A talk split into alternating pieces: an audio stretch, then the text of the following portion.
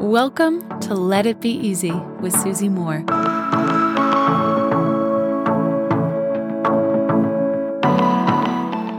It's giveaway time, my friend. Have you left me a review yet? You might win a gorgeous Let It Be Easy sweatshirt and or coffee mug. They are chic and gorgeous, and I want them to be in your life, in your house, cozying up with you. I want you to read Let It Be, Let It Be Easy as the first message you see in the morning as you sip your favorite beverage. All you have to do to be in the mix to win is write me an Apple review, screenshot it, forward it to info at susie-moore.com, and you will be in the mix to win. Giveaway time is right now. There's also instructions in the show notes if you need a little bit of extra support. So today's topic is, it's actually interesting. I've been interviewed in the media quite a lot lately around social media and having written the book, Stop Checking Your Likes, I know that you know, this is a topic that people often come to me for. And the questions have changed over the years, but there is always this theme of, you know, is social media harming us? Do we need to take detoxes? Do we need breaks? Are there healthier ways to use it? The questions I feel arise more often in periods of stress in the news, or maybe when it comes, you know, around to the new year period and setting up healthy habits and maybe some cleaner ways of living in terms of what we input or allow uh, to be inputted into our brains.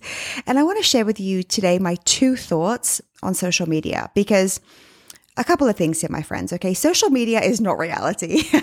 okay. Let's just get that out there, right? Like social media is not reality. It's a 5% window most often into the best and most exciting, vibrant parts of anyone's life. That's just hashtag facts right there. Okay. social media is not reality. And also, social media is neutral as a tool. It's not good it's not bad. It's almost like an exercise bike, right? Like an exercise bike isn't good or bad. It's just taking up space and expensive in the wrong house. Maybe you walk past it and it makes you feel bad that you're not using it. Or in another house where someone loves to, you know, work on an exercise bike, it's a blessing and something that really keeps you healthy and engaged with life. Social media, like anything else in the external world, is this neutral thing. The reason it impacts us, or the only way it can impact us, is by the meaning we assign to it right? Everything that we interpret via social media is where the either the blessings and the benefits happen or the negative like stuff happens, right? We don't feel good. We're comparing ourselves. But social media itself as a tool is not good or bad. It's just something that exists and you either engage with it or you don't. but there are two ways of there there are two thoughts that always come to me when I think about you know ways people engage with social media and is it healthy? And these just come to me they kind of make me laugh. And I keep even just coming back to them in my interviews. And they are as follows. If you have a business, if you connect with people on social media, if you use social media to spread a message, to spread love, to spread ideas, to, to, to spread fashion trends you care about, whatever it is, Social media simply exists to support that, right? It can simply exist to support that, your force for good in the world. I can't help but think what our ancestors would say about the incredible tools and connectivity that we have in this day and age.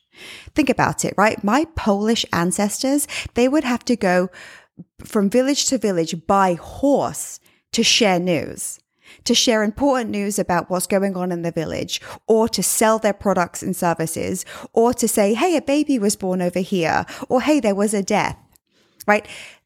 They didn't have access to this immediate 24 7 on demand way to connect with others. To me, that's a massive blessing. And I'm not going to allow that blessing to make me feel bad or turn on it because I'm using it in unhealthy ways or I'm seeking out maybe people or events or hashtags that maybe make me feel bad or behind.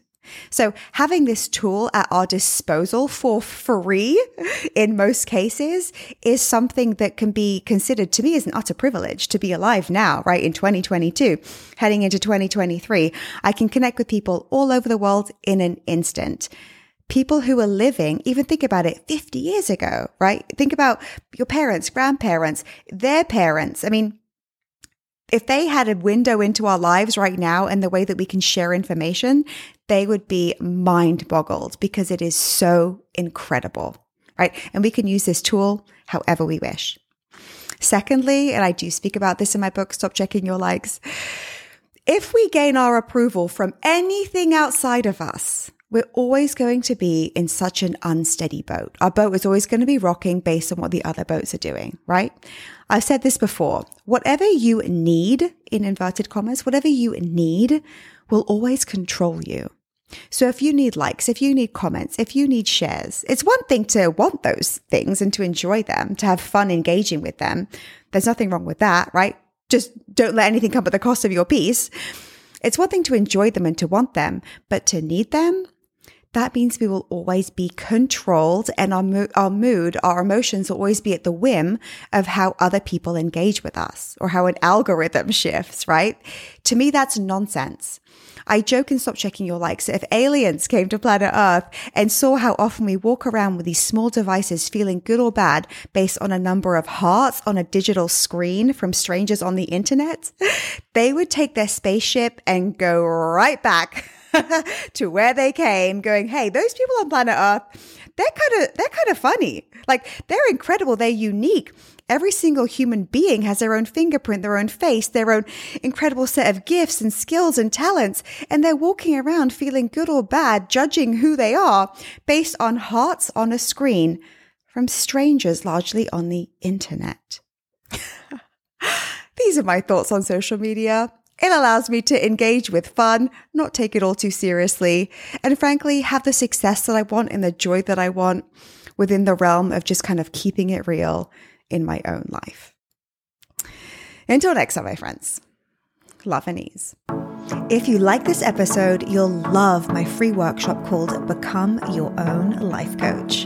Head on over to becomeyourownlifecoach.com now, and I'll teach you how to coach yourself through any of life's problems. I'll see you there.